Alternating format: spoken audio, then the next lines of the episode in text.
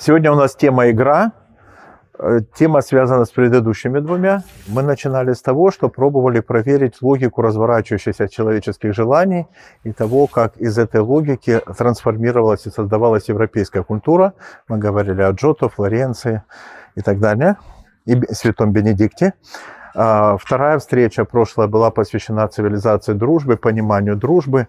И мы говорили о том, что среди разных путей зайти на понимание дружбы меня интересует, я старался объяснить, почему такого рода а, понимание дружбы, когда дружба рождается не от того, что люди друг другу себе что-то рассказывают, не от того, что празднуют сходство или различия, а от того, что разделяют нечто, что потрясает обоих. Потрясает это значит лишает дара речи, хотя бы на мгновение.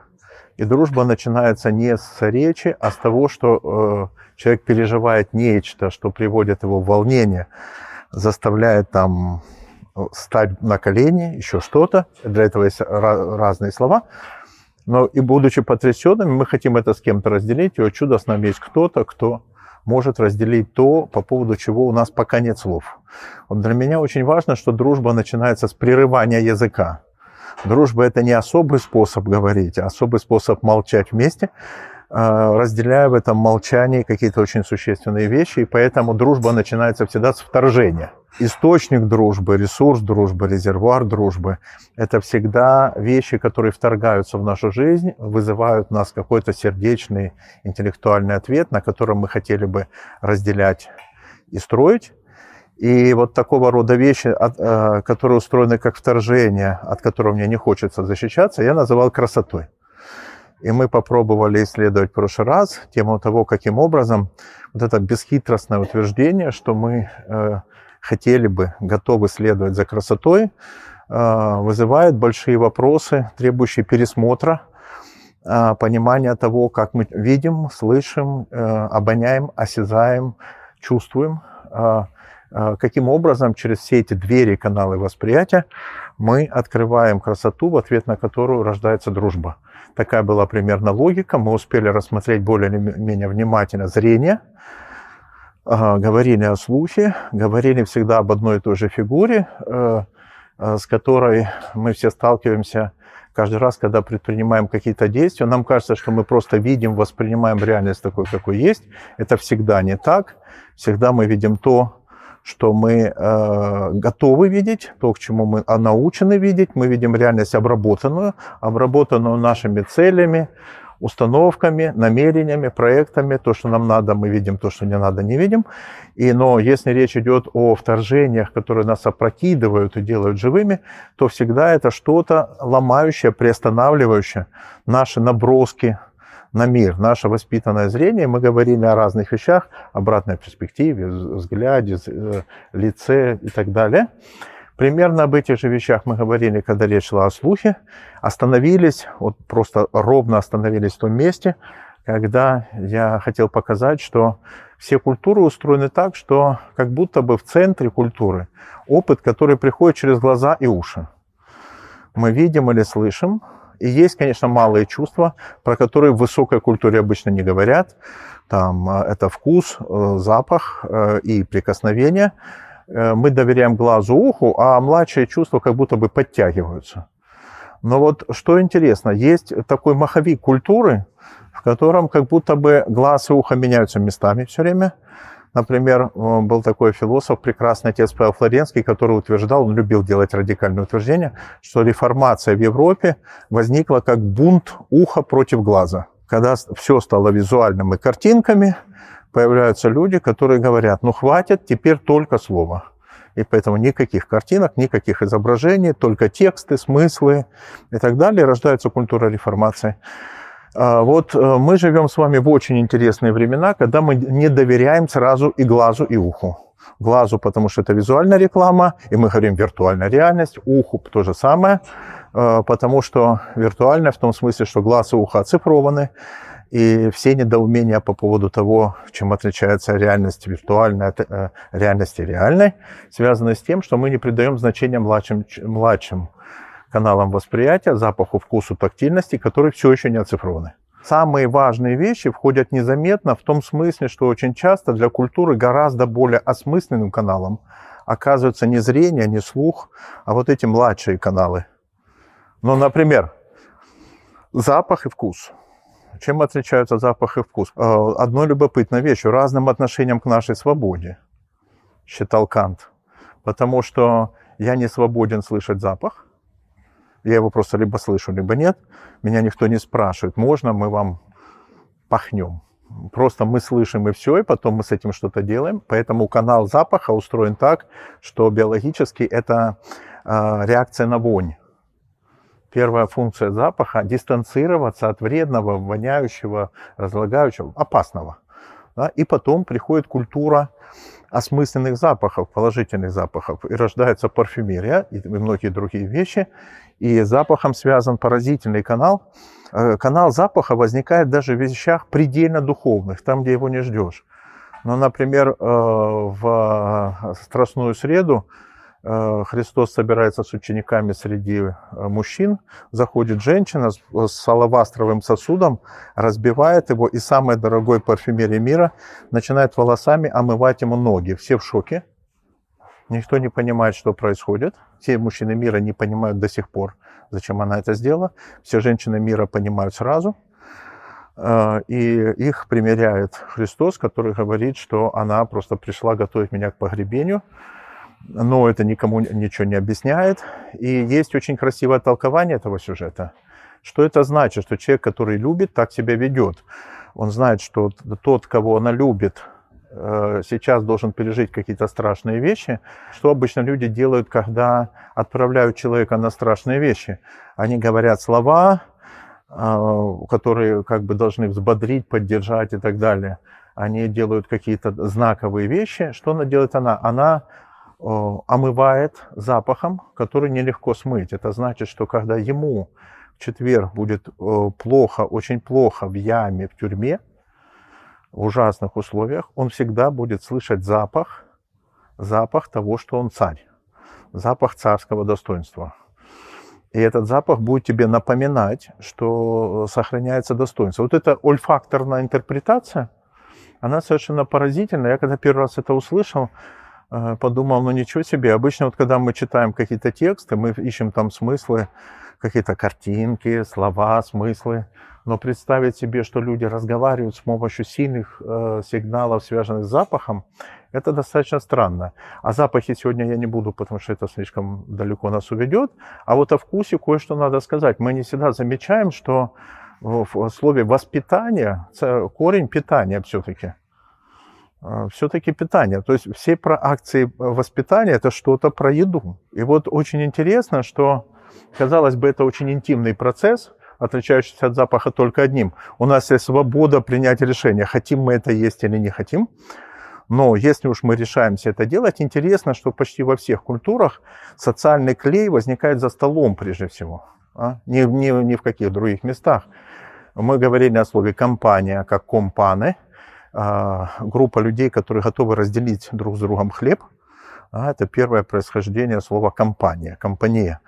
Да, но дальше еще интереснее. Если мы посмотрим на базовые практики, из которых рождается культура, это некие пиры. Пир Платона, пир э, Вальтазара, антипир, э, э, пир э, Тайна вечеря, как пир, в центре э, собрания друзей и многие-многие-многие другие пиры.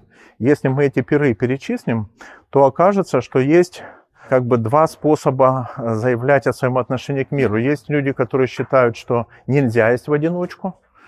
Каждый прием, э, каждая еда в одиночестве – это поражение. Есть люди, которые считают, что есть нужно только в одиночестве, что это интимный процесс, что это все, когда другие люди это вынуждена мера или какой-то публичный прием пищи. Вот современный скептицизм, агностицизм и атеизм проявляется не на уровне идеологии, а на уровне того, как мы едим. Атеизм – это желание есть в одиночку. Точка.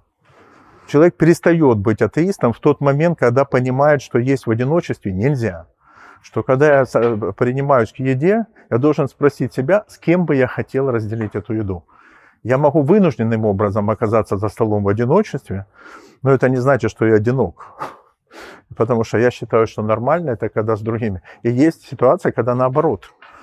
Для многих современных людей нормальное состояние это когда ты ешь один, потому что нужно подзарядиться, подкрепиться и так далее. И всегда удивительно видеть разницу религиозных людей, относящихся к еде, как величайшему таинству. Ты ешь булку, а что происходит, совершается тайна мира. Да? И э, человека, который просто относится к этому как к э, приему пищи. И, э, наконец, очень красивый пример э, ну, моего учителя Франко Нембрини, который когда-то кому-то за три минуты объяснял суть христианской традиции, с которой рождается европейская культура. Он сказал, в конце концов, это пришел некто, набрал класс 12 учеников и три года их чему-то учил. Это была такая школа, в которой в первый день он взял воду и превратил в вино. Такая своеобразная школа. Первый урок для новых учеников в Кане Галилейской взял воду, превратил в вино, а в последний день, прощаясь с ними, взял вино и превратил в свою кровь. И сказал, вот так, если будете делать, все получится. И что это за школа? И вот э, когда Нембрини спрашивают, что это все значит, он говорит поразительную вещь, что первый урок – это урок, который помогает нам понять, что э, вода повседневности никогда нас не устроит, если она не может быть превращена в праздник жизни, в вино жизни. То есть первый урок жизни – это когда под водой повседневности, ежедневных практик, мы обнаружим праздник – и когда мы обнаружим эту праздничность и глубину жизни, следующий шаг, который мы должны усвоить, что этот праздник существует потому, что кто-то его делает. Кто-то жертвует для того, чтобы этот праздник появился. Есть кто-то в этой вселенной, благодаря которому праздник приходит в жизнь. Это, вот эта идея жертвы, это история того, что если ты открыл жизнь как праздник, следующий шаг – принять ответственность за него и посмотреть, что это значит, когда вино превращается в кровь и становится жертвой, с которой ты входишь для того, чтобы праздник был. Вот и вся педагогика, говорит он. Но что это за метафора? Метафора вина. Метафора вина. Это большие смыслы, которые заходят через самые простые, через самые простые вещи. Наконец, тактильность э, нам очень... Э, почему это важно? Потому что когда блокируется глаз и ухо, как в нашей культуре, потому что э, много говорится чепухи, и много визуального засорения, поэтому быть реальным – это значит достигать чего-то тактильного. Мы э, и с миром мы делаем три, три тактильных операции. Три. Мы либо схватываем, и это называется схватывание понимания, то есть это не только физическое схватывание, да, но и, и головой мы делаем схватывание. Я говорю, я ухватил. Я схватил, я понял, вот это операция схватывания. И великий философ Мартин Хайдегер однажды, он обычно такой, как сказать, темный, иногда он писал странные, ясные вещи, удивительные тем, что не ясны. Он говорил, что, может быть, человек отличается от всех других существ во Вселенной, от, например, обезьян, тем, что человек научился делать значимые вещи не, не закрытой ладонью, а открытой. Открытой ладонью мы приветствуем друг друга, открытой ладонью мы научились делать важные вещи, например, прикасаться открытой ладонью. И тут начинается поразительная философская тема, которая всегда выглядит немножко рискованно, потому что обычно, когда люди думают, чем занимаются философы, э, это не входит, на первый взгляд, в работу философов.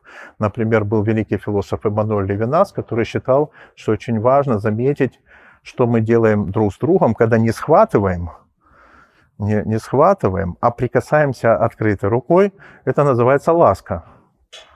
И он говорит, ласка – это когда ты оперируешь с поверхностью, но человек чувствует, что ты обращаешься к его глубине. Один и тот же жест. В одних условиях это наси... в одной ситуации это насилие, в другой нейтральный, в третьей желанный. Пример это, конечно, представьте, что вы едете в метро, и кто-то гладит вас по голове. Так ласково-ласково. И вы в шоке, потому что это и есть предел насилия. Следующий пример, тот же самый жест парикмахерской, когда вам настолько все равно, что вы можете в это время даже читать книгу, какая вам разница, что делают с вашей головой, точно так же там что-то поправляют и так далее, и вам все равно, и какой-то любимый человек делает то же самое, и вы переживаете э, какой-то очень желанный и серьезный жест, говорите, случилась любовь. А жест один и тот же, открытой ладонью оперировали с поверхностью. Да? И, наконец, третья вещь, э, которая, как ни странно, все время появляется в культуре как символ предельно глубокого соединения с реальностью. Это поцелуй.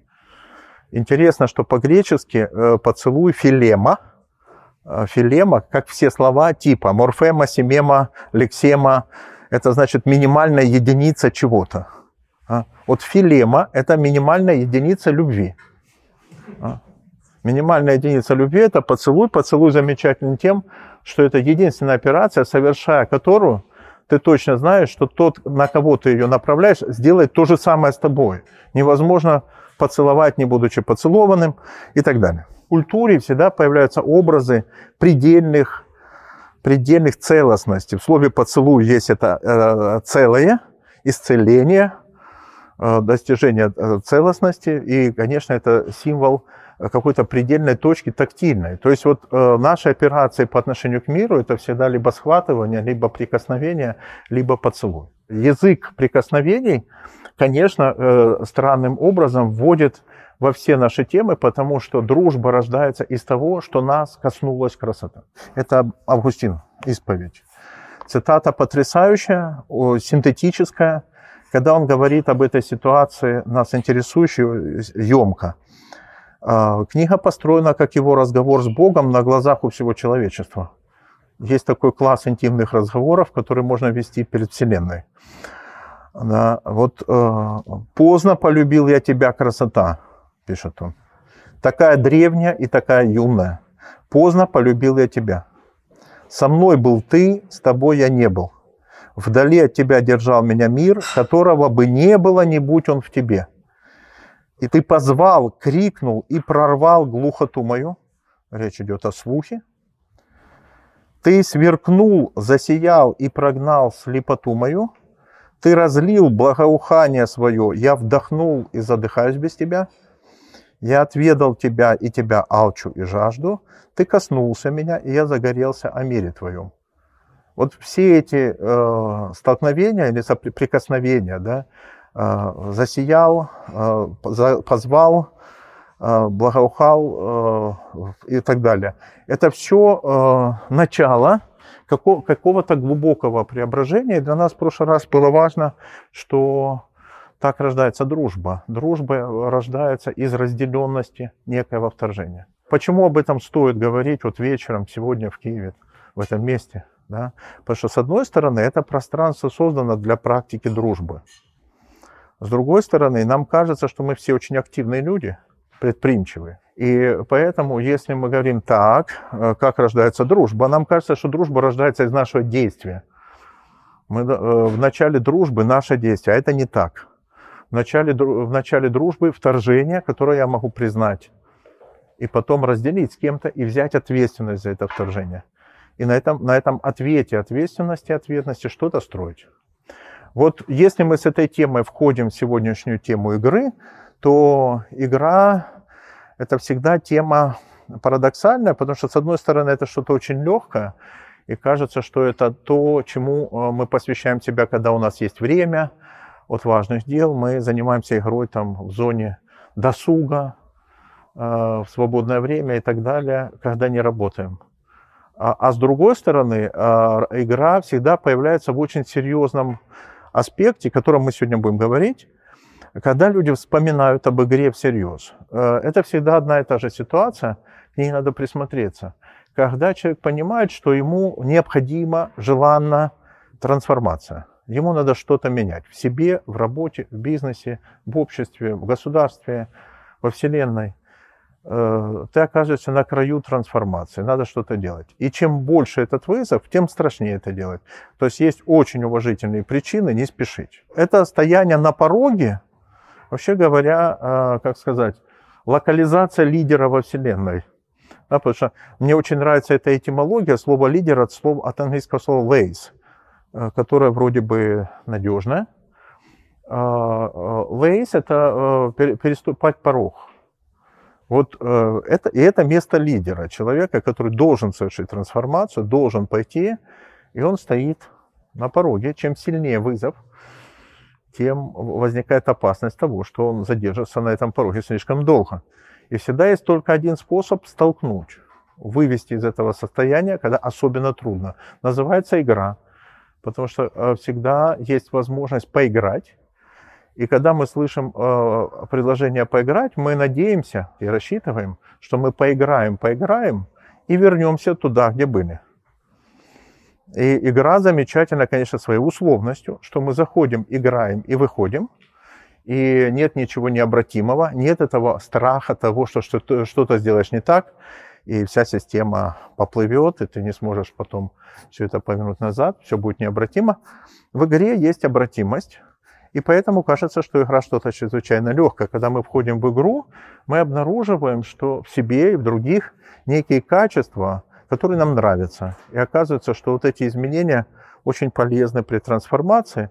То есть игра всегда замечательна тем, что внутри пространства игры мы обнаружим сильные вещи, которые позволяют нам э, решать более серьезные задачи. Поэтому всегда, когда нарастает кризис в культурах, нарастают практики, игровые практики. И чтобы эту тему развернуть, нам надо, конечно, начать с того, что Э, наверное, самый великий теоретик игры, э, просто мем, а не теоретик, великий голландский историк э, средневековой культуры, индийской культуры Йохан Хёйзинга. Я думаю, что Хёйзингу да, как-то не все, наверное, слышали. Это был очень крупный, такой очень специальный историк, который занимался средневековьем в основном и индийской культурой санскритом. У него было две специализации. Совершенно обычный ну, э, профессор э, голландских университетов, который э, стал замечать, что нарастают какие-то тревожные вещи в европейской культуре. На самом деле они нарастали не в европейской культуре, а по соседству, в Германии. И я не знаю, вот это очень голландское мироощущение, когда у тебя маленькая страна, все там у тебя нормально, но у тебя рядом живут какие-то эти монстры, у монстров что-то происходит, эти монстры периодически протуберанцами сносят у тебя все. А, вот. И нарастала немецкая культура. 1933 э, год Хьюзинга начинает беспокоиться. Но он начал раньше, и он понимает, что он начинает писать всякие тексты о ночи нацизма, о том, что там что-то рождается ужасное и что, кажется, нам не удастся миновать этого кошмара. Он пытается понять, что делать в этой ночи, которая наступает и идет из Германии в Голландию. И э, ответ его на, на это переживание, на этот кризис совершенно оправданный, как потом оказалось, потому что как только нацисты захватили Голландию, Хюзинга был арестован, оказался в концлагере стареньким профессором, провел несколько лет в концлагере, вышел смертельно больным и у друга дома умер. То есть, в конце концов, это человек, который не зря боялся. В его, конкретно в его жизни все закончилось так очень печально. И вот этот человек, вместо того, чтобы э, развивать тему апокалипсиса, что все плохо, нарастает тень, э, там, и так далее, и так далее, он начинает писать последнюю великую книгу, Э, писать ее все время оправдывая, что у него много материалов, но он до конца не может навести порядок и переживает, что она будет сырая, рыхлая, но она крайне своевременная. Вот он хочет ее закончить до смерти. Книга называется «Homo Ludens» – «Человек играющий». Э, книга написана, издана в 1938 году. Это тот случай, когда даты важны. Вот 1938 год Э, европейцы знакомятся с книгой Homo Ludens. Кажется, что это не особенно антивоенная книжка. Вот когда обычно слышат антивоенная литература, вспоминают какой-то другой э, тип литературы. Homo Ludens кажется странной книжкой в этом ряду. Э, мы сейчас ее, на нее посмотрим, но буквально параллельно, не сговариваясь, э, в Голландии Хьюзинга пишет Homo Ludens с таким пафосом, что Э, в соседней Германии вроде бы происходят процессы объяснимые. Люди достигают стабилизации, развивают экономику, устойчивое развитие, школы, университеты работают как машины, производят образованных, э, хорошо подготовленных людей, Германия латает свои раны, и, в общем, все неплохо. Какие проблемы у этой страны? Почему Хьюзинга начал переживать? Он начал переживать в интересном месте. Он начал говорить, что культура, в которой работают несвободные люди, скорее всего, перестанет порождать новые смыслы. И он говорит о том, что, скорее всего, немцы могут заставить работать. Заставить работать людей можно, но нельзя заставить играть. Надеялся Хюзинга. Это спорный момент, на самом деле. Но на этом построена была, э, был построен пафос всей его книги. Нельзя заставить человека несвободным образом играть. Играть может только свободный.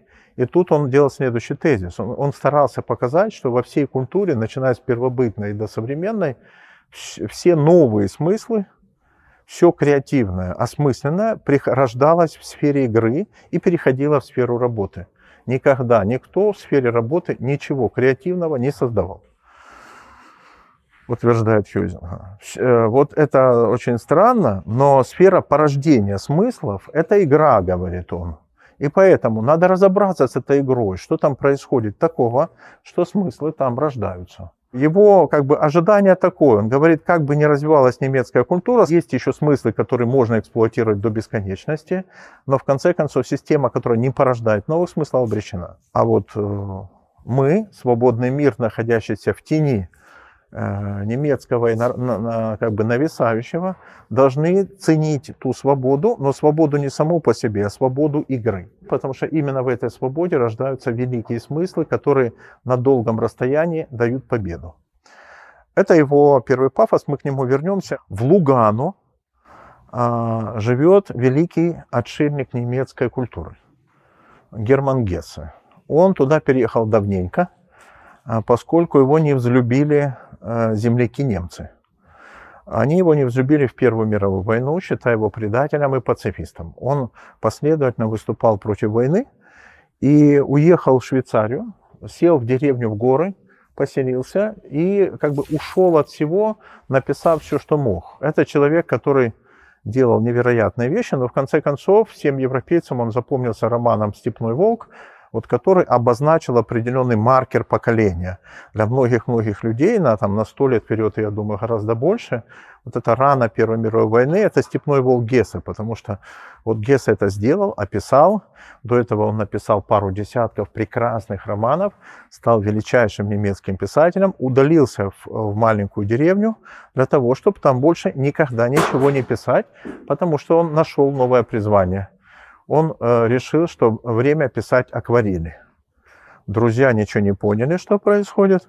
Он поселился, стал ходить писать э, акварели, музицировать с очень хорошими музыкантами, плохо музицировать. Собрался больше никогда ничего не писать. И вдруг в 1931 году с ним произошло то, что происходит э, в культуре, слава богу, происходит частенько. Э, происходят потрясения, соизмеримые с родами – Однажды он почувствовал, что он должен еще написать одну маленькую книжечку, потому что времена приближаются тяжелые. И он написал крошечное произведение «Паломничество в страну Востока». А, книга действительно удивительная. Он там а, открыл какие-то темы, э, которые сам понять не мог в 1931 году, и потратил 10 лет жизни для того, чтобы разобраться с тем, что ему пришло.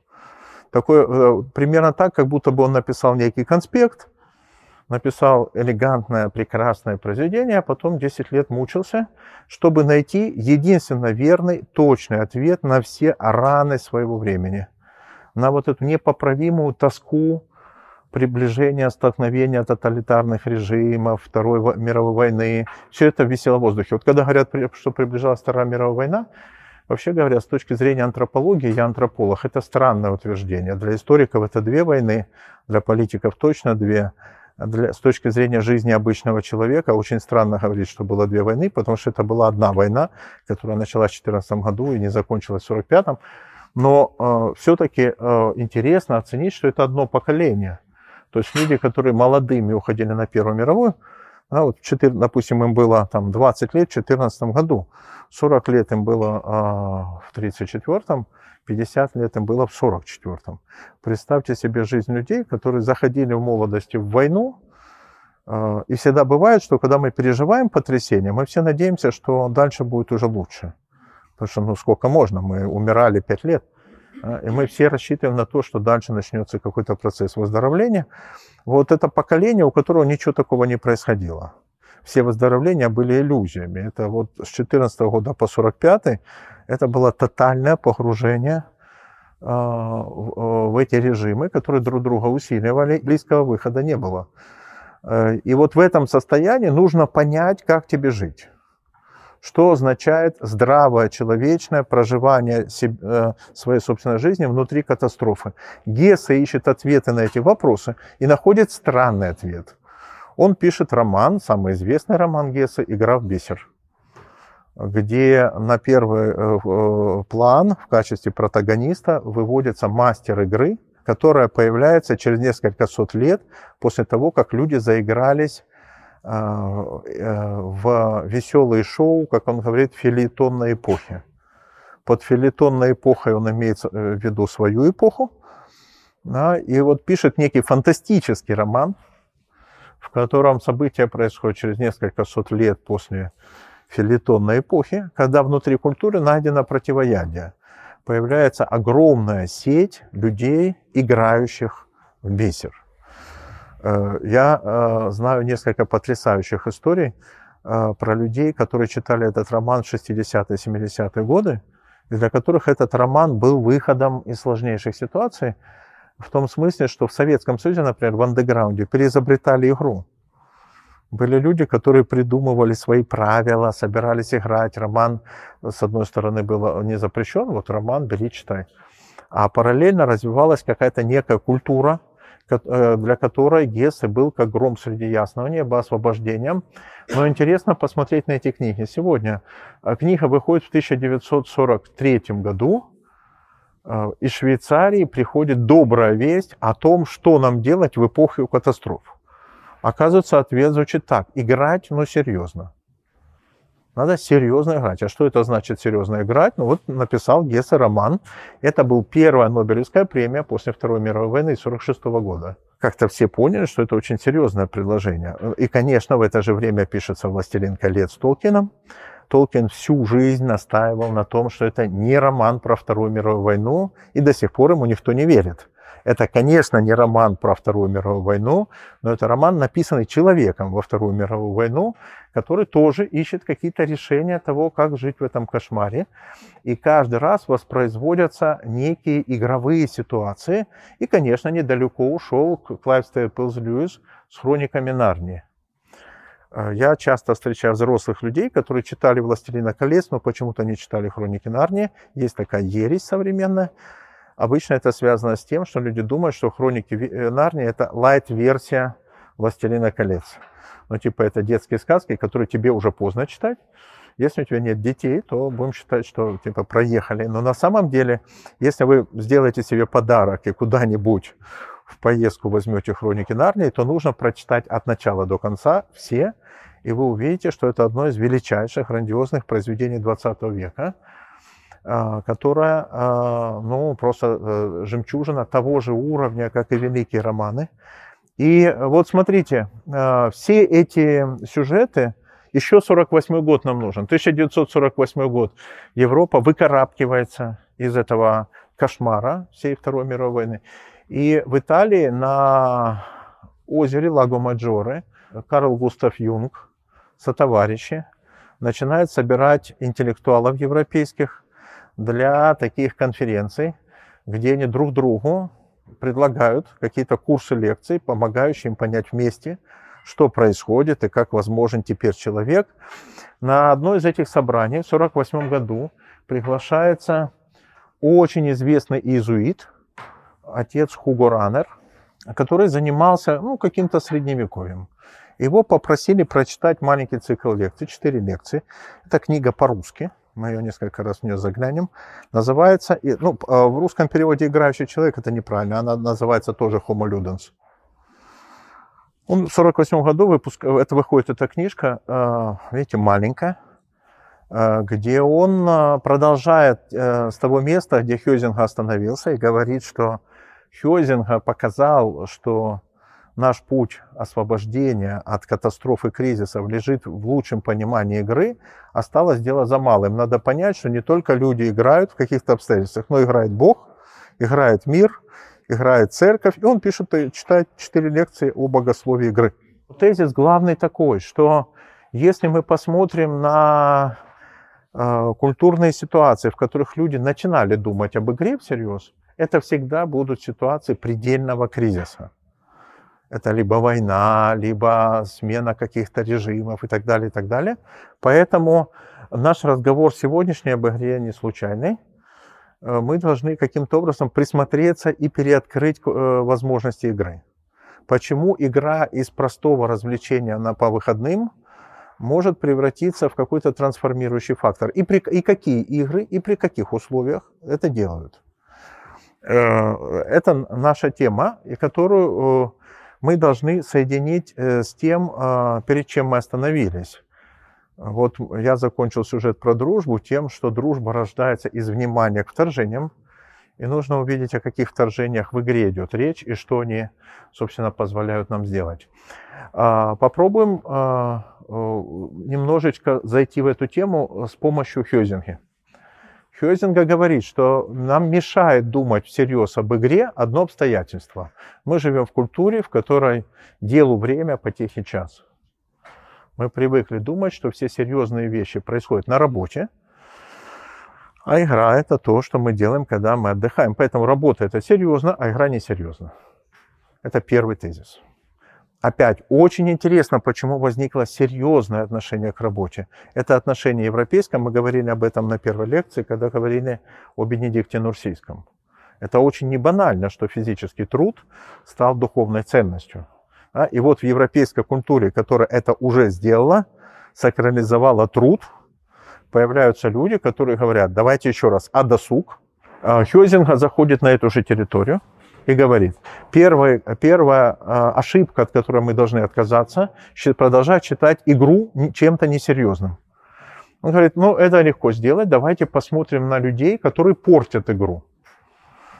Мы собрались с друзьями, играем, и нам нравится играть. И вдруг появляются какие-то персонажи, которые портят игру. Кто это? Первый человек – это человек, который играет несерьезно его надо сразу прогонять, сразу. Если он одновременно читает, смотрит телевизор, играет и так далее, уже все, добра не жди.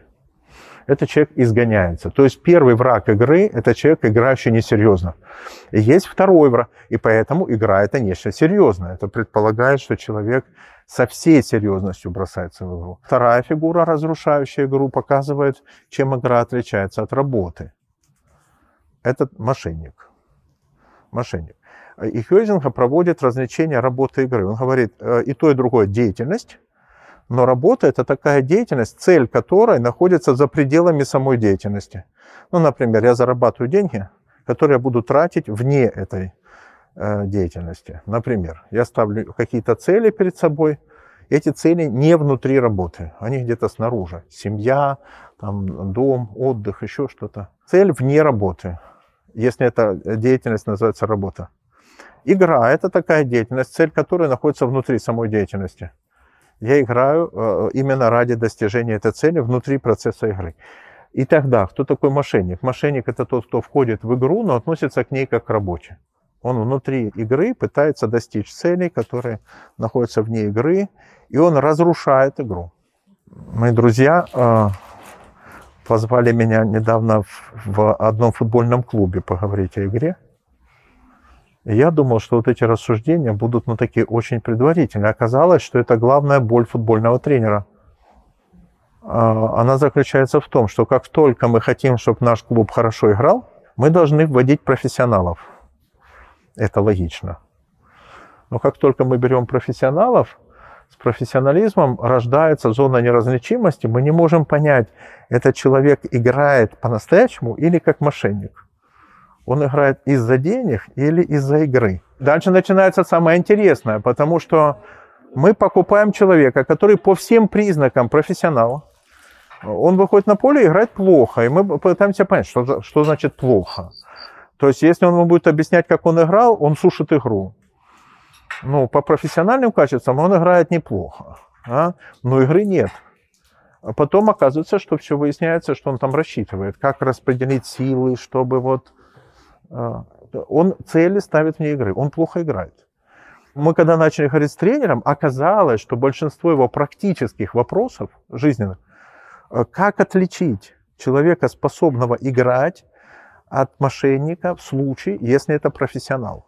Мы часто думаем, что профессионал приходит в спорт, чтобы деньги зарабатывать. А это не так.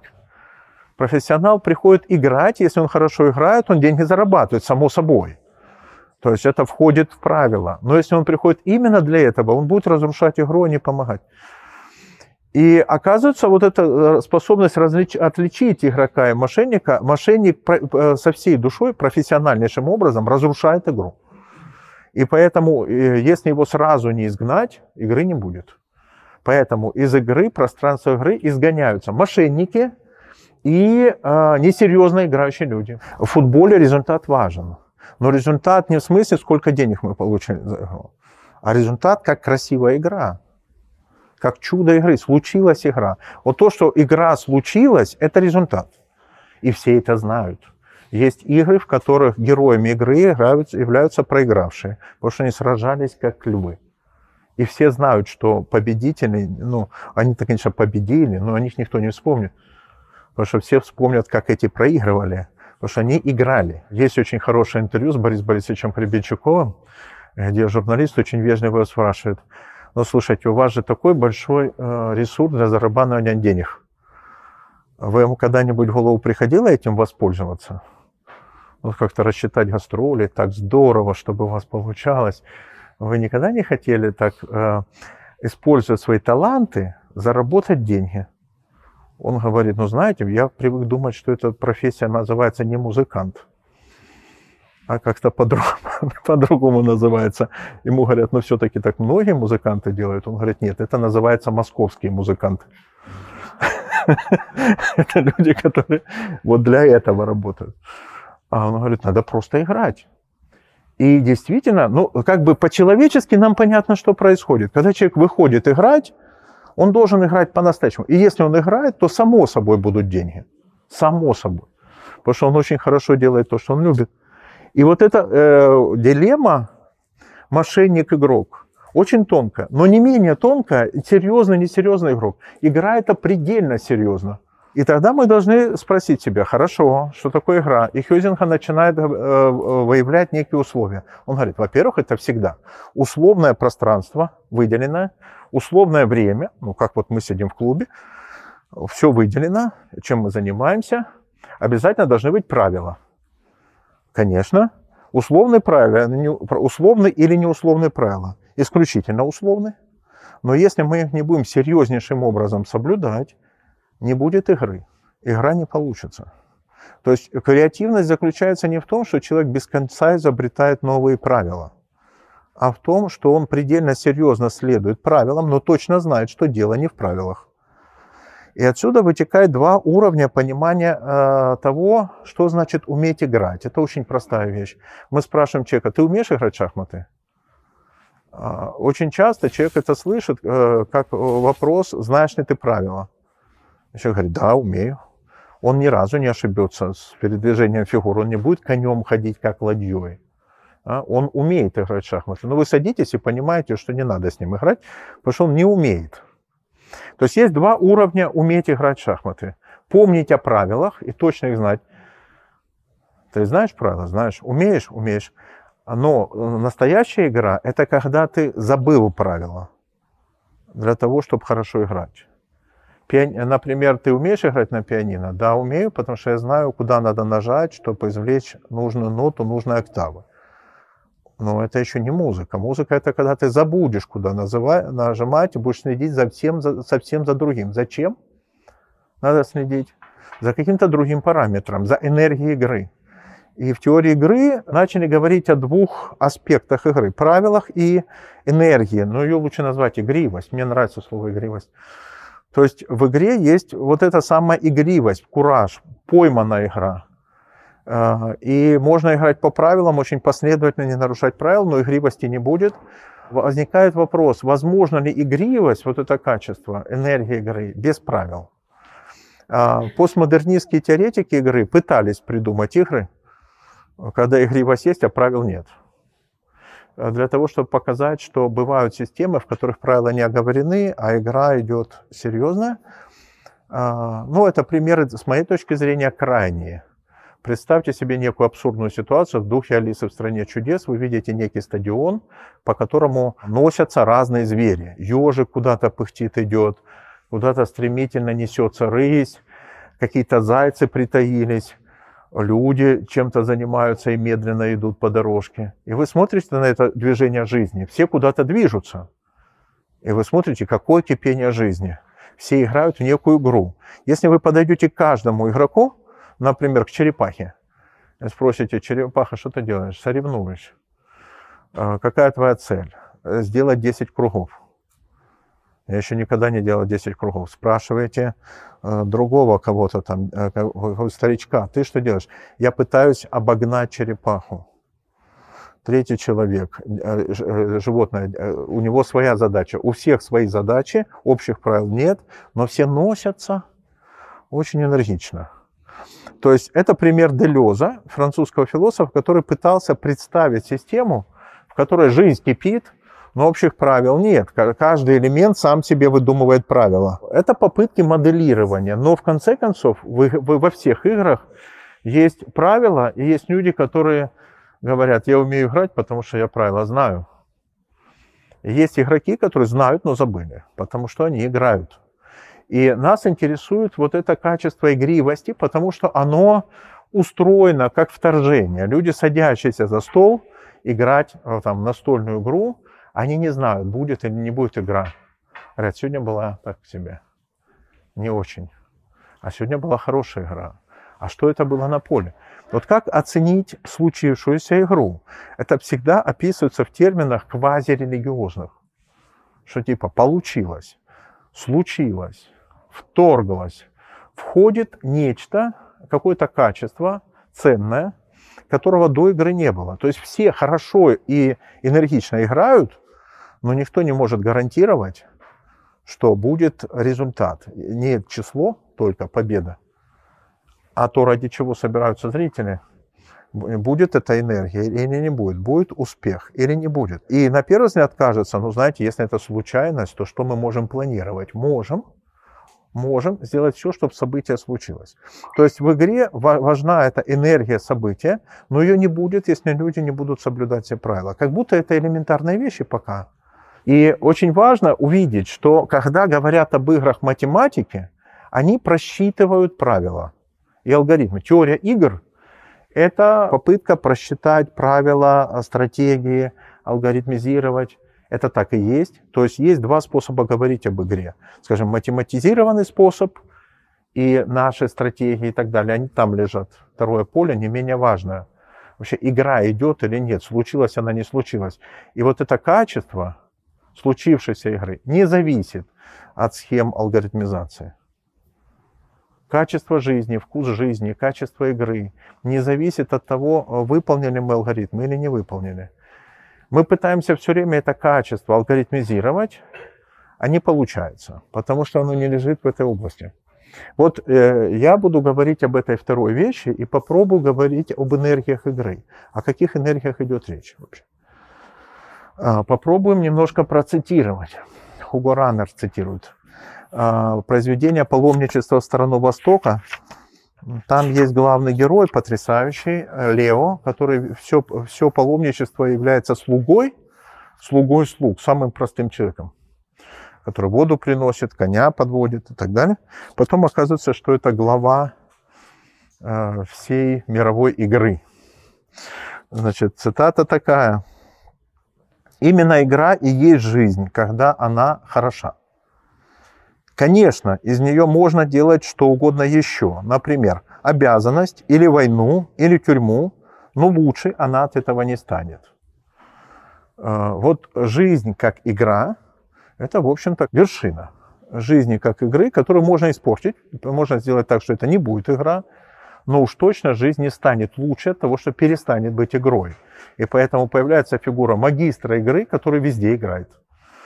И вот э, дальше нам нужно присмотреться, собственно говоря, к играм.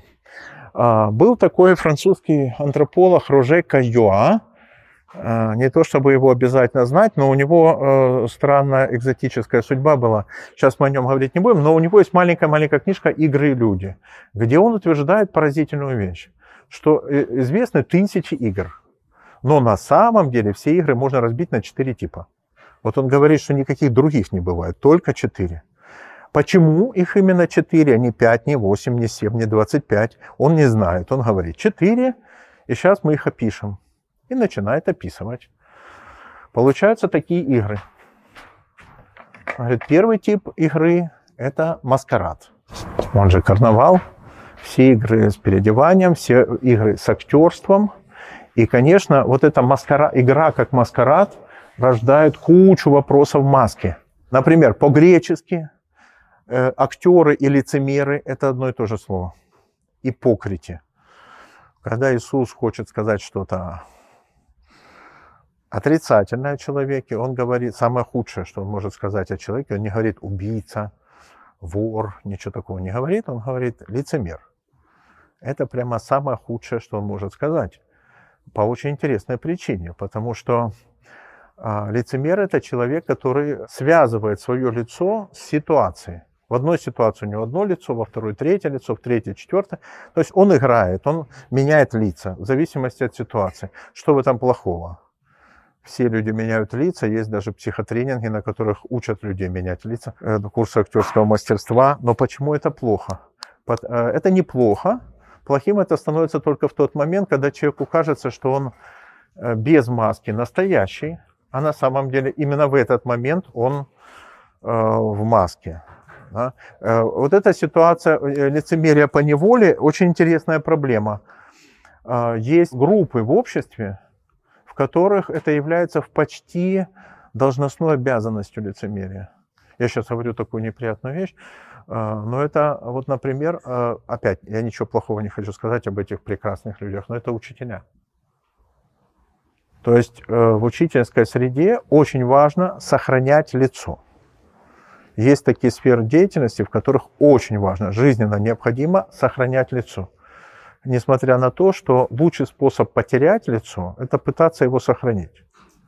что именно тогда, когда мы пытаемся сохранить лицо, это уже не наше лицо. Это огромные э, проблемы с масками, с которыми нам надо что-то делать. И поэтому, например, считается, что в европейской культуре все начиналось с того, что христианство конфликтовало с актерством.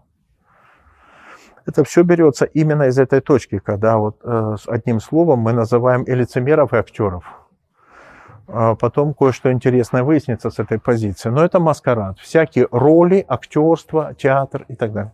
Второй тип игры – это агон агональные игры. Агон – это смертельная битва, агония, битва и бой – это все состязательные виды спорта. Бокс, футбол, хоккей и так далее, где нужен результат, нужна победа. Пока все понятно. Третий тип игр э, совершенно очаровательный, не поместится, но напишу коротко. Хоровод, он его называет. Хоровод. Это когда э, э, это всякие игры, в которых нужно кружиться. Э, конечно, мы с детства помним эту странную просьбу детей «покружи меня». Но меня уже давно никто не кружил, но я не знаю, когда вас кружили последний раз. Но, в общем, обычно взрослые люди уже плохо помнят, как их кружили. Но попробуйте присмотреться вот к этому почти экстазу детей, которых кружат. Что это за игры? Только суфии помнят о том, как это важно кружиться, не сходя с места. Да, и хороводы, конечно. Вот Каюа говорит, что в каждой культуре есть этот странный тип развлечения кружения. Или кружение вместе, или кружение на месте одному человеку. Удивительно для меня то, что он их ставит как разные типы. Да, как существенно ну, равноценные. Потом мы увидим, э, с чем это связано. И четвертый тип игры – это азартные игры. Азартные игры отличаются от агона, э, понятно чем даже, э, тем, что здесь огромную роль, несущую роль играет случай вторжения. Э, и люди, садящиеся играть в азартную игру, точно знают, что они испытывают случай. Что не все зависит от твоих способностей, не все зависит от способностей человека напротив тебя. Какую-то решающую роль будет играть случай. Ради этого ты садишься, и поэтому самая древняя игра человечества, археологически самая древняя, доказанная игра человечества, это игра в кости. Роже Каюа, когда все это написал, ну, как бы умыл руки, и все, он выделил четыре типа игр. А на вопросы о том, почему 4, а не 3, не 8, он не отвечал. И вдруг, когда он это все написал, появился другой великий совершенно француз, который жил в Америке, в Стэнфорде, давно, э, крупнейший теоретик насилия в культуре. Рене Жерар. Э, я не знаю, какие у вас отношения с этим человеком, но это действительно фигура колоссальная. Все, э, все лучше и лучше его знают, потому что есть все лучшие и лучшие переводы. И постепенно как-то вы будете его точно везде встречать, потому что это такая одна из самых базовых концепций того, как культура связана с насилием. Что человек делает с практиками насилия, каким образом насилие преодолевается, как оно вспыхивает и возникает, и что люди могут с ним сделать, чтобы погасить. Э, Рене Жерар э, где-то с 60-х годов развивает некую концепцию того, как люди в культуре преодолевают вспышки насилия. Это большая, огромная тема у него. И вдруг, когда он видит классификацию игр по Каюа, он говорит, да, это же э, понятно, почему их четыре. Потому что это генезис укращенного насилия, укращенного спонтанного насилия. Сейчас, сейчас объясню, что он имеет в виду. Его тезис такой. Его интересует один вопрос. Как существует культура как э, инструмент укращения насилия. Но когда мы говорим слово насилие, о чем вообще речь идет? О какой материи? И вот он говорит, что э, если мы хотим с этим разобраться, придется присмотреться к животным. У животных это называется агрессия. Э, агрессия это не когда лев съедает э, овцу. Это называется гастрономия. А агрессия это когда лев конфликтует со львом или овца с овцой. В одном виде происходит выяснение отношений. Это агрессия. И вот существует э, исследование агрессии у животных, классиком которых является Нобелевский лауреат Конрад Лоренц, величайший австрийский специалист по поведению социальных животных, который стал заниматься социальными животными после того, как оказался в плену под Сталинградом, провел всю войну в концлагере на Кавказе, чуть не умер, выжил и понял, что если мы хотим что-то понять в поведении людей, придется изучать поведение стадных животных, потому что мы существенно мало понимаем о организации социальной жизни у животных, и поэтому мы часто говорим, что социальность это человеческая, а вот э, у животных там животное. На самом деле мы должны понять социальность у животных. Лоренц изучал агрессию и построил такую концепцию, в которой важны четыре пункта, меняющие отношения, э, меняющие наш здравый смысл по отношению к агрессии. Тезис первый.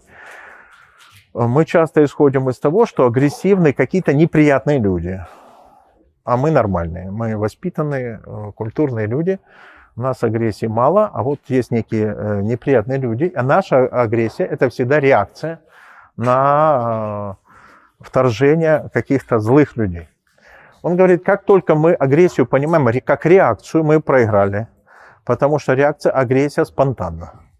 И Лоренс приводил такой поразительный пример а, спонтанности агрессии на примере аквариумных рыбок маленьких, которые, когда живут в аквариуме, образуют пару, бьют гнездо, откладывают икринки, а все остальные рыбы забиваются в противоположный дальний угол в траву и оттуда не показываются.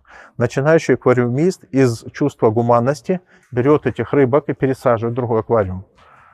А на следующее утро обнаруживают растерзанными гнездо, икринки, самку, и плавает такой маленький самец. И никто не может поверить, что это все он сделал. Это взрыв деструктивной агрессии. И Лоренс говорит, «А агрессия спонтанна.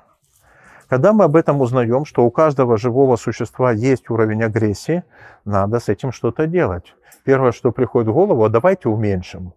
Придумаем такую таблетку, которая просто всем понизит уровень агрессии. Против этого второй тезис Лоренца.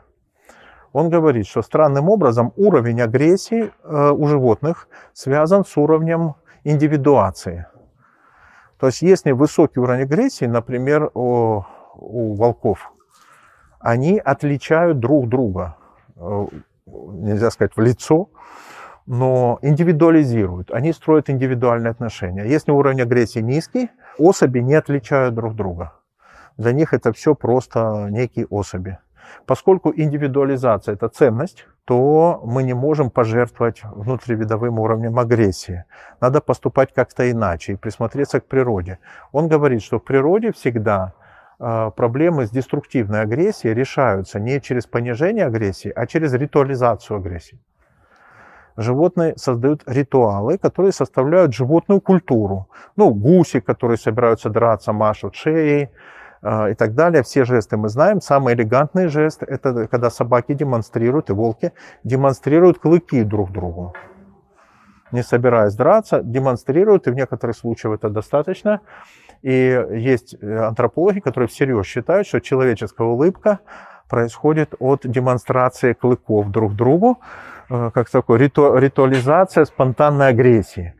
Э, я это всегда рассказывал много-много раз на лекциях, и вдруг однажды один монах, в разговоре со мной рассказал поразительную вещь, что в женских монастырях, в некоторых, в которых он был, есть правило улыбаться, но не показывать зубы. То считается, что зубы это нехорошо, а вот улыбаться хорошо. И он говорит, правило такое странное, ну как бы ни на чем не основанное. Да? Сейчас все любят показывать зубы. Но э, оказывается, что это связано с этим развлечением. И, наконец, четвертая вещь. Смотрите, ритуализация. И потом Лоренс говорил о человечестве. Он говорит, что поскольку человечество – это такой вид, у которого агрессия выше всего среди биологических видов, это значит, что у нас, с одной стороны, самая высокая способность к индивидуализации, которая называется дружба, говорит Лоренс, способность строить отношения с узнаваемыми отдельными людьми. И поэтому человек – это чемпион по развлечению. Но стрела развития человечества построена так, что чем больше мы индивидуализируем, тем лучше. И Лоренс говорит, что с одной стороны люди крайне агрессивны, там убивают друг друга, устраивают войны, не могут ритуализировать деструктивную агрессию. А с другой стороны, именно с этим уровнем связана надежда, что мы сможем достичь предельного уровня индивидуализации или дружбы. Это тезис Лоренца. И тут появляется Жерар, который говорит, все это так, но у людей еще интереснее. Во-первых, у них высокий уровень агрессии, а с другой стороны появляется сознание. Агрессия плюс сознание дают вещь, которой, которой у животных совсем нет, называется жестокость. И тогда э, э, спонтанная агрессия в человеческих сообществах, ища выхода наружу, не просто ритуализируется, она ритуализируется как у животных – то есть есть практики ритуализации сдержанного, сдержанного насилия, агрессии, но иногда она взрывается. И когда это взрывается, человечество изобрело, говорит Жерар, только два способа починить общество в ситуации, когда произошел мощный взрыв деструкции. Всего два. Одно называется жертвоприношение языческое, и он его разбирает. И второе называется библейский способ – но он э, утверждает красивую вещь. Люди не особенно изобретательны в способах преодоления деструкции, которая прорвалась. И он говорит важно, важное. Он говорит, что когда взрыв случился, культурные институты не могут справиться с этим взрывом. Это момент, когда на сцену выходит религия. Религия появляется каждый раз, когда нужно починить общество после взрыва насилия, потому что переизобретаются практики э, ликвидации взрыва. И вот тут начинается интересная вещь. Жерар говорит, а, а как можно проследить генезис насилия? А где возникают минимальные порции насилия? Вот когда взрывается, это уже ритуалы, религия и так далее. А где начинается? И он стал известен своим так называемым треугольником, миметическим треугольником или треугольником желания. Мы сейчас попробуем прорисовать точку возникновения насилия не, э, не точку, когда уже взорвалось, а откуда начинается насилие. И он говорит, человек, в отличие от животных, это существо, у которого погашены инстинктивные желания. Инстинкты погашены. Животному, если надо размножаться, оно будет размножаться, а человек может отложить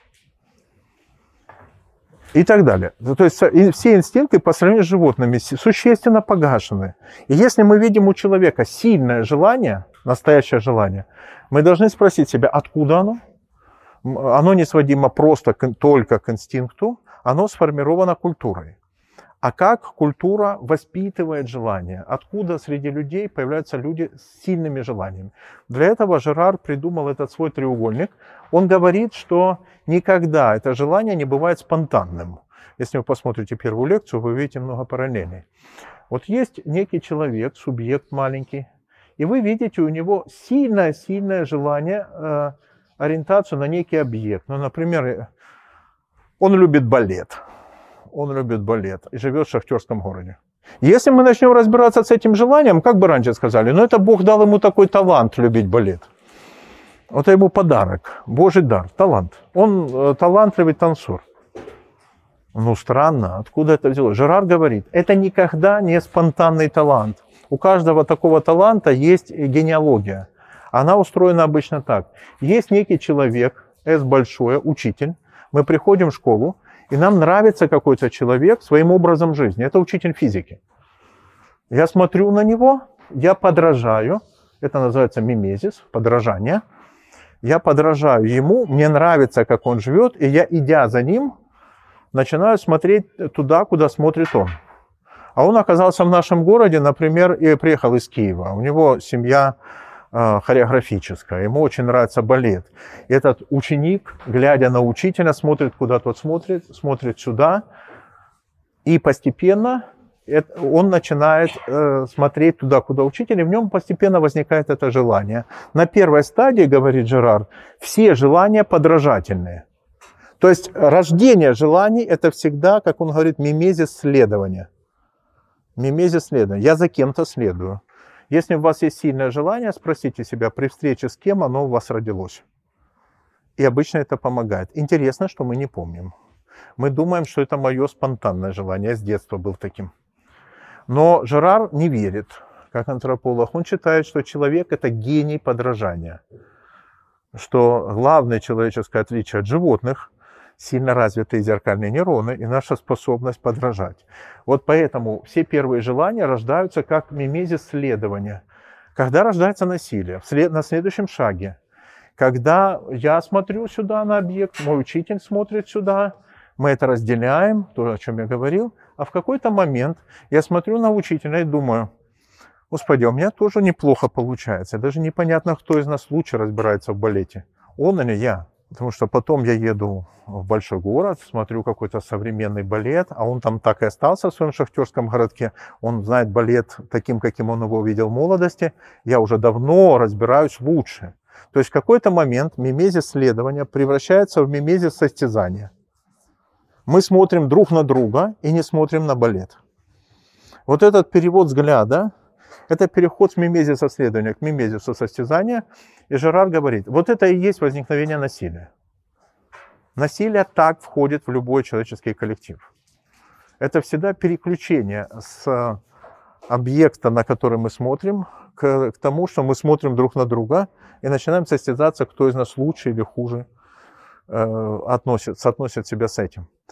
Как только мы это сделали, возникает огонь, состязательность. Состязательность приводит к интересному состоянию в обществе, если это продолжается. Но смотрите, всегда в этом месте возникает желание, и на втором шаге возникает порция насилия. Формула поразительная, что насилие – это всегда превращение следования в состязание. На первый взгляд это не выглядит как что-то злое, как что-то деструктивное. Это, наоборот, вполне симпатичная вещь. Более того, педагоги этим пользуются очень часто пользуются. Для того, чтобы дать знания, учитель устраивает состязание. Он, э, человек действительно получает знания, но с потерями. Э, в его отношения вошла агрессия. Она получила какое-то воплощение. С этой схемой я люблю всегда одну историю рассказывать. Очень хочу сегодня рассказать, потому что где-то в сентябре мне удалось выполнить одно обещание – Э, э, всегда есть такой праздник выполненных долгих обещаний. Однажды я оказался на дне рождения удивительного, я даже не знаю, как назвать это, управлением, менеджментом, э, удивительного управленца, который в Северодонецке создал первый институт, в котором создалась кибернетика. В Северодонецке есть два места. Азот, химическая столица, и кибернетическая столица. Это, этого человека звали Михаил Абрамович Ройзман. И мы с ним встретились на его 80-летии. И недавно он мне напомнил и сказал, слушай, ты помнишь, что ты мне обещал? Что я обещал? Он, ты обещал, что мой, мой внук защитится, ты защитишься, и мы встретимся на моем 90-летии. Я говорю, так что? Мы защитились, и что? Он говорит, 90-летие летом. И летом я был в Северодонецке, мы праздновали 90-летие. Э, мы отпраздновали это, хотели записать интервью и все. И вот в, в октябре он умер от коронавируса. И история пронзительная, потому что, с одной стороны, говорят, ну, знаете, 90-летний человек, а с другой стороны, это одна из самых прекрасных битв, о которой я знаю. Человек, который самой битве чувствовал вкус. И э, этот человек мне однажды подарил странную вещь. Когда я первый раз ехал в Северодонецк, знаете, не особо очаровательный город, а? я не знаю, были в этом или нет. Ну, такое, на любителя, на любителя. И вот я ехал, и меня интересуют всякие странные красивые вещи. И я спрашивал своего аспиранта, мы ехали к дедушке, а что там красивого в Северодонецке, что там, что там? И он, шутя, сказал, ну, у нас э, создали клей ПВА. Я говорю, какое прекрасное изобретение. Он говорит, ну все вам нравится, все нравится. Я говорю, Жень, ты не понимаешь, клей ПВА – это революция детства. Есть дети до ПВА и дети после ПВА. Это как до нашей эры и после нашей эры. Потому что мы все пострадали от этого силиката. Это все поделки испорчены, э, пальцы засушены, порезанные. Бог знает что. Самое главное, поделки жалко. Они пожелтели, сломались и так далее. И потом рождаются эти бесшабашные дети, у которых даже обливание клеем – это наслаждение. Когда ты еще ничего не сделал, тебе уже приятно. И, короче, есть два типа детей, до ПВА и после ПВА. И этот человек мне спокойно сообщает, что в его городе живет изобретательница клея ПВА. Я говорю, Женя, я тебя умоляю, я хочу у него интервью взять. Он звонит дедушке, дедушка серьезный, серьезный человек. Утром на следующий день он мне говорит, хватит спать, Разия Шарматовна пришла.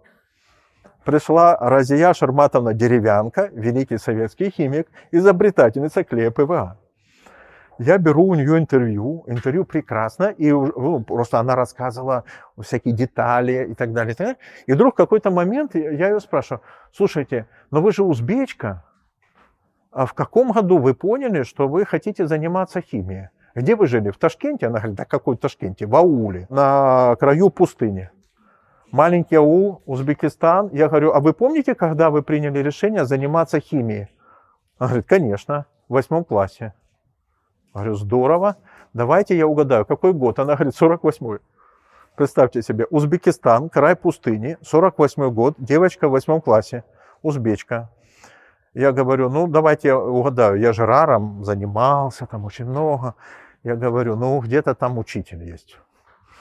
Где-то там есть человек, вот, который в ауле, как-то вы за ним пошли, это ваш любимый учитель.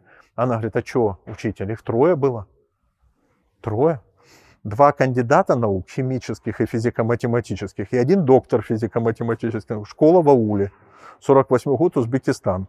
Все эти люди спрятались. Три учителя. Я говорю, и как вы поняли все-таки, вы помните этот момент, когда вы стали великий химик, когда вы поняли, что вам надо там уезжать. Он говорит, отлично помню. Был вечер, когда химик меня провожал домой, чтобы папе передать на руки. И вот мы стоим возле калитки, он уже там, а, с одной стороны калитки, я с другой, я подхожу к дому, уже дверь открывает папа, а он мне говорит, и я помню, вижу лицо, и он мне говорит, Разия, запомни на всю жизнь, будущее за полимерами. Я говорю, что вы сделали? Она говорит, запомнила.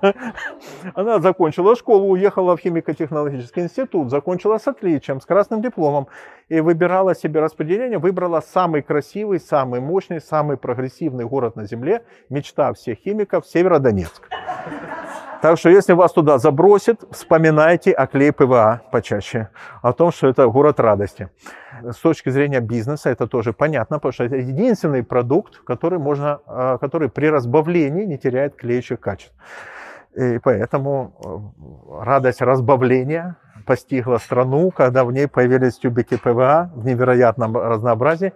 И, конечно, каждому бизнесмену нравится такой продукт, клеящие свойства которого не, не, не потеряются от температуры, от разбавления.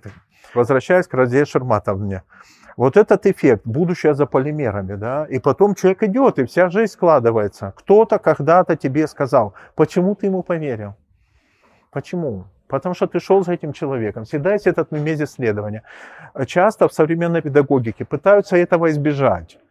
А, это проблема всякого экспертного знания, когда говорят, надо в школе знания передавать. Но если нет исследования, не будет передачи знания. И все строится на этом следовании. И все великие учителя точно знают, что если ты не организовал следование, то не будет передачи знания.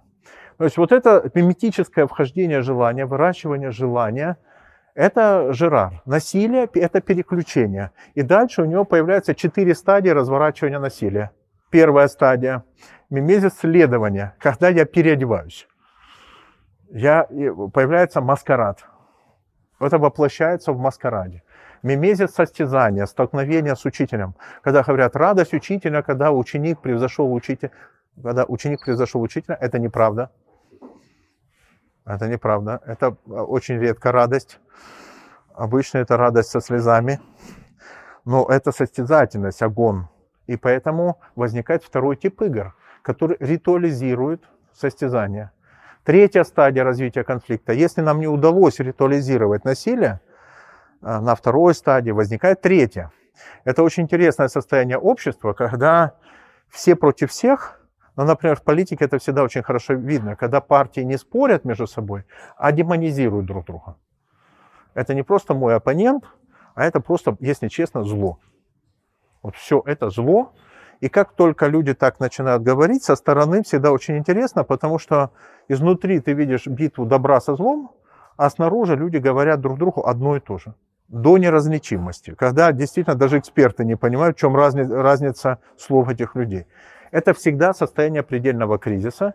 Если в обществе это происходит, будет взрыв. Скоро будет взрыв. Это первый признак взрыва. Когда снаружи мы не можем позиции различить, а изнутри системы нам кажется, что речь идет о полярностях. Ну, вот в этом состоянии ритуализация насилия происходит через игры, которые хороводного типа. Когда людям нравится растворяться в приобщенности массе. Я приобщаюсь и выхожу приобщаюсь и выхожу. Хоровод – это праздник анонимности.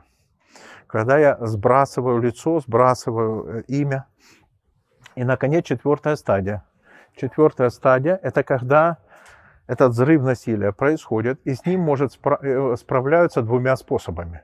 Когда взрыв случился, э, есть один механизм, называется жертвоприношение, когда люди, которые не доверяют друг другу, вдруг начинают говорить, а вы заметили, что это связано с одним человеком все? и одного человека приносят жертву.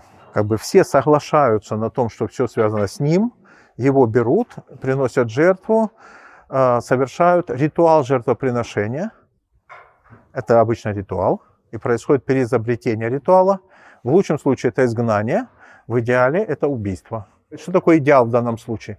Жерар говорит, что для этого созданы мифологии – потому что мифология это всегда э, описанные ритуалы легитимного убийства. Что вообще людей убивать нехорошо, но в некоторых случаях, если это является жертвоприношением, то в, в древних культурах разработан ритуал жертвоприношения.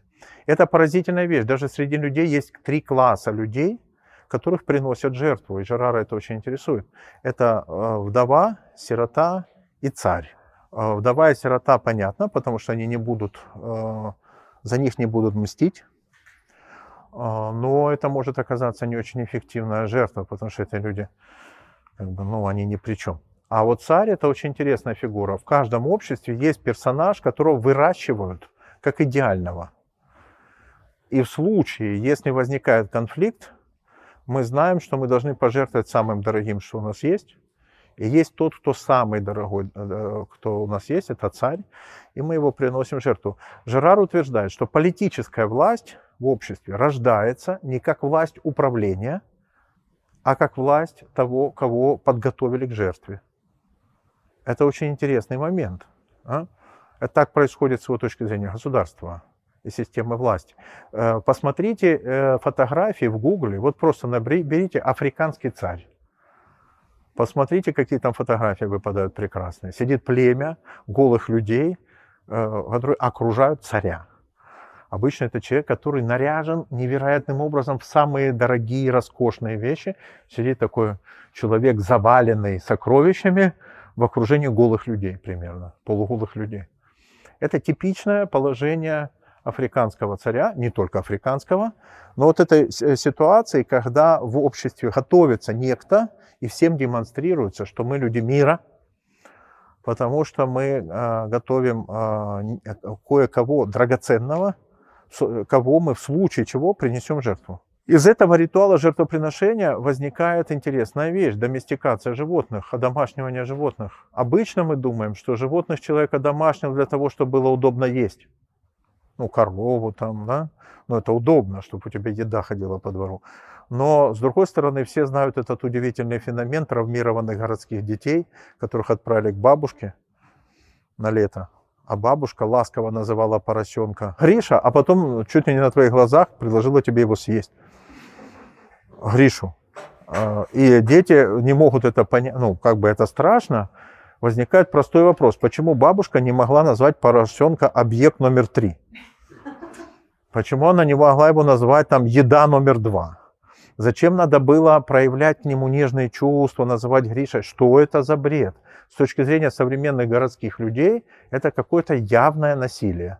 С точки зрения архаической культуры, это глубочайшая вещь, связанная с процессом одомашнивания животных. Почему? Потому что в обществах, где был царь, вдова и сирота, в какой-то момент возникает такое ухищрение, что мы должны завести существо, предельно на нас похожее, на котором мы переносим наши человеческие качества. Мы испытываем нежность, симпатию и так далее. Это член семьи, которого, если что, если возникнет конфликт, мы принесем жертву мы принесем жертву. Посмотрите э, фотографии китайского народа Айну. У них в семье есть медведь. До сих пор, в, 19, в начале 20 века были, появилась фотография, и появились семейные фотографии, когда стоит семья и медведь одетый. И медведь. То есть домашние животные появляются в начале в культурах как замещение жертвы, мы приносим жертву все-таки животное, а не человека, а потом оказывается, что это еще и неплохое народно-хозяйственное дело. Можно там есть, пить, доить и так далее. Э, это э, э, подтверждается тем, что на Земле существует не так уж много каннибальских культур, где людей убивают. Да? жертвоприношения человеческие. И вот оказалось, что во всех известных культурах, где есть человеческие жертвоприношения, там нету домашних животных. А? И есть всякие другие аргументы в пользу того, что доместикация, при, приручение животных происходит не потому, что они нам нужны для еды в сельском хозяйстве, а вначале как жертва, а потом э, для уже использования со временем и так далее, и так далее. Это очень развитая концепция, очень интересно. Если вам интересно, я просто скажу потом, в каких книжках это написано и где. Но нас интересует такая вещь, что вот жертвоприношение, жертва, выбор одного – кого мы выбираем почти спонтанным образом и приносим жертву. Это очень интересно, как работает социальная психология. Когда растет напряжение в коллективе, когда все против всех, все друг другу не доверяют, в какой-то момент все как бы счастливо догадались, что они были слепые, а теперь они ясно видят, так это все из-за Васи. И все говорят, да-да-да, точно, вы помните? Как он приходил. А помните, что было с ним? И так далее, и так далее. В какой-то момент эти люди объединяются. Говорят, Вася, так больше нельзя, мы, к сожалению, тебя увольняем. Так, увольняют, все празднуют праздник согласия, потому что им впервые после долгого периода недоверия друг другу удалось совершить согласованное действие. Наступает мир, насилие сброшено и новый цикл. По Жерару неприятность этих циклов заключается в том, что они ускоряются во времени. В одном и том же коллективе они становятся все чаще и чаще. До тех пор, пока люди не увидят, что дело не в Васе. И тут Жерар говорит очень красивую вещь. Он говорит, на самом деле изобретено всего два способа преодолеть напряжение. Первый вот такой, жертвоприношение. Второй, библи, так называемый библейский, потому что в первом не дают слова царю, вдове и сироте. их просто приносят жертву. Говорит жрец. В библейской ситуации все наоборот. Там дают слово царю, сироте и вдове. И появляется фигура царя Давида, сироты и вдовы, и получается культура, в которой им дают слово, и более того, их не приносят жертву, появляется козел отпущения, и, наконец, возникает фигура мессианская, когда говорится, сам Бог входит в историю как жертва. Сам входит Бог и приносит себя в жертву. И тут начинается интересный момент. Оказывается, что все вот эти ситуации разрешенного жертвоприношения – это вторжение случая. Всегда четвертая игра – это разрешение ситуации через случай, почти через бросание монетки, через некое вторжение. И оказывается, что большинство игр э, являются какими-то, какой-то памятью о ритуализации насилия о попытке избежать деструктивного насилия в тех или иных формах. И появляются эти четыре формы. Опять, возвращаясь к сюжету, очень красивые, как было исторически. Каюа заметил, что есть такие игры, и сказал, я не понимаю, почему их четыре, я их просто вижу. Появляется Жерар, который занимается концепциями насилия, говорит, да понятно, почему их четыре, потому что это четыре стадии разворачивающегося во времени насилия. Это четыре структурных момента. Маскарад, огонь, хоровод, и азартная игра. А, вот четыре истории. И, наконец, последнее, что с этим вторжением. Это не только вторжение как э, поведение человека, который входит в конфликт и говорит, ребята, не будем никого жертву приносить, в этой жертвной позиции я буду. Я не буду выяснять, э, кто прав, кто виноват. Мы будем начинать как-то иначе. Это заходит человек с другим началом. Ну, в случае с Христом его убивают, да, а, происходит эта жертвенная фигура. Но он не заходит как, на самом деле, выглядит как будто он заходит как жертва, но он заходит с другим принципом.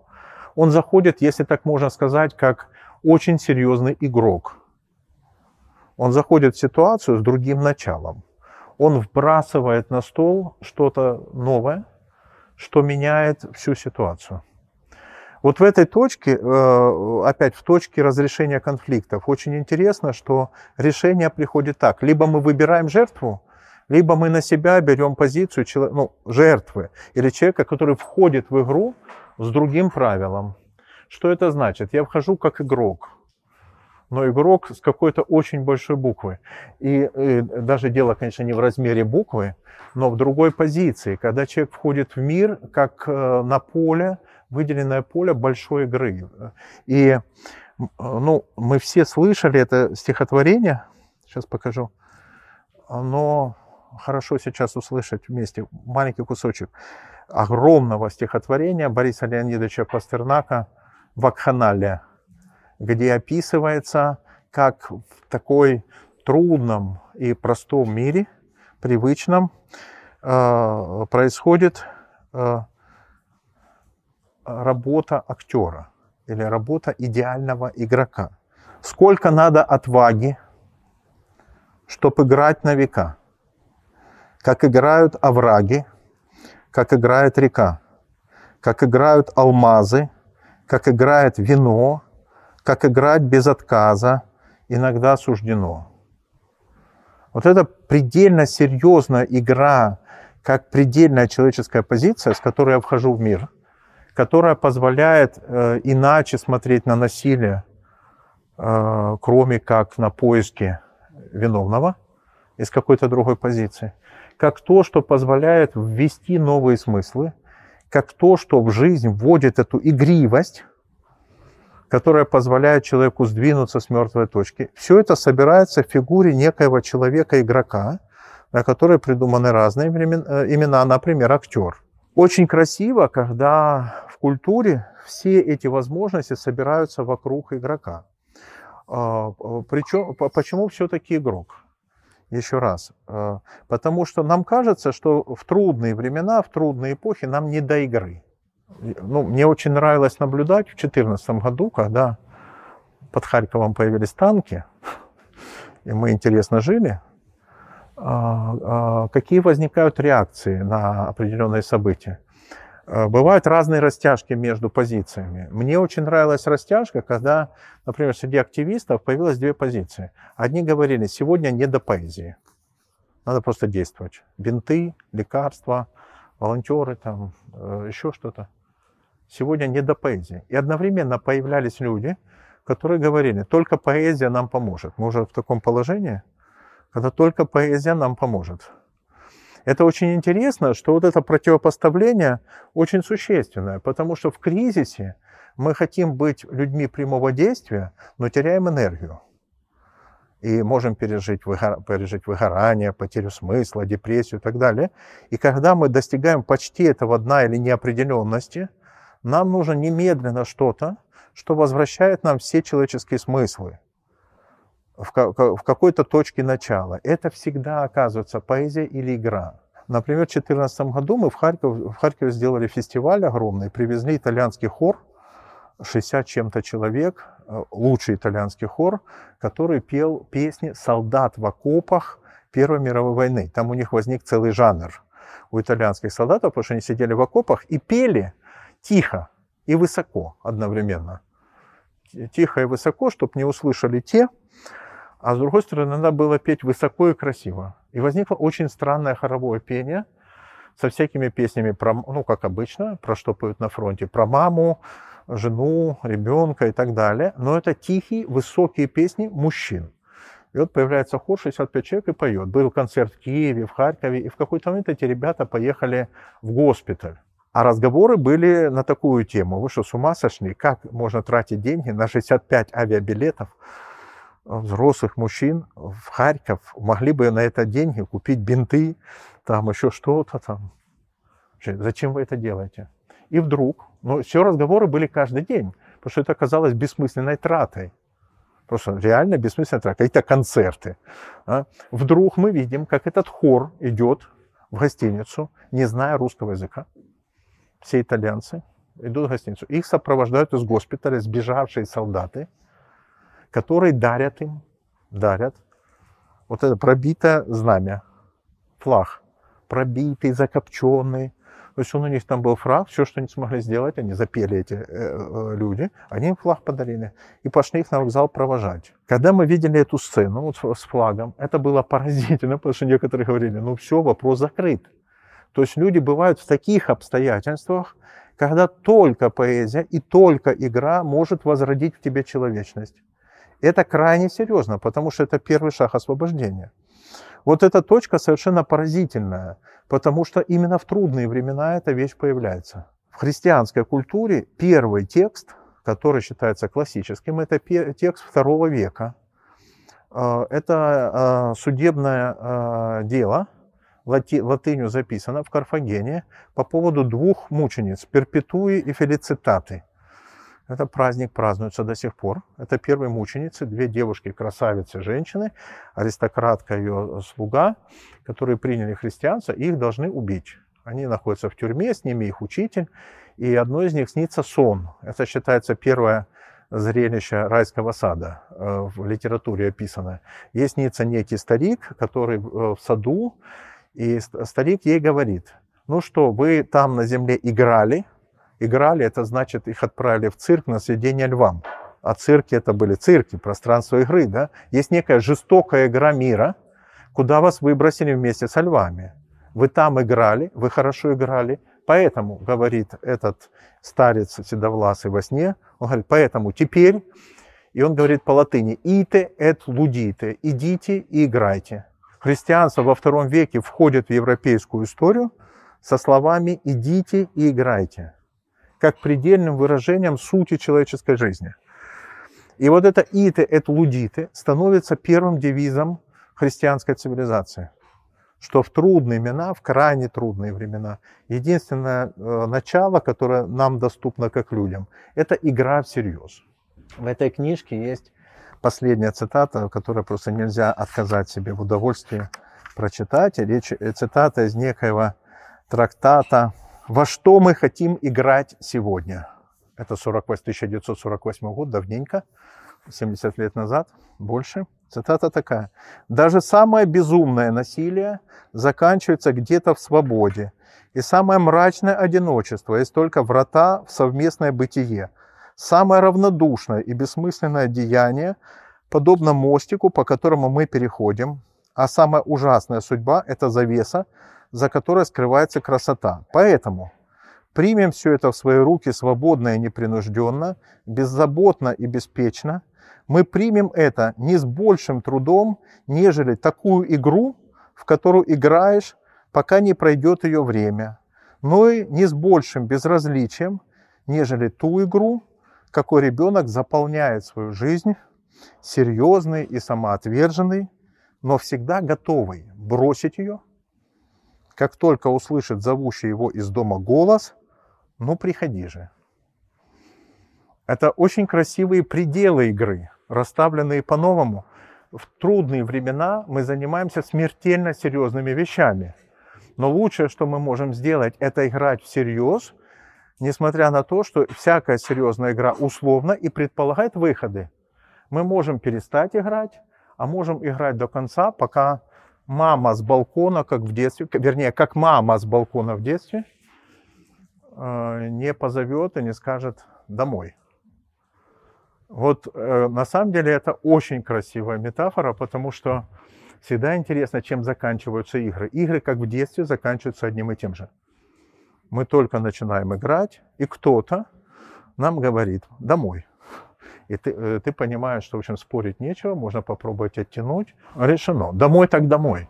Вот интересно посмотреть на собственную жизнь, как на такую длительную игру, в которую мы играем, играем всерьез, играем вполне серьезно, но мы все помним, что однажды кто-то, точно так же, как мама в детстве, скажет, Саша, домой.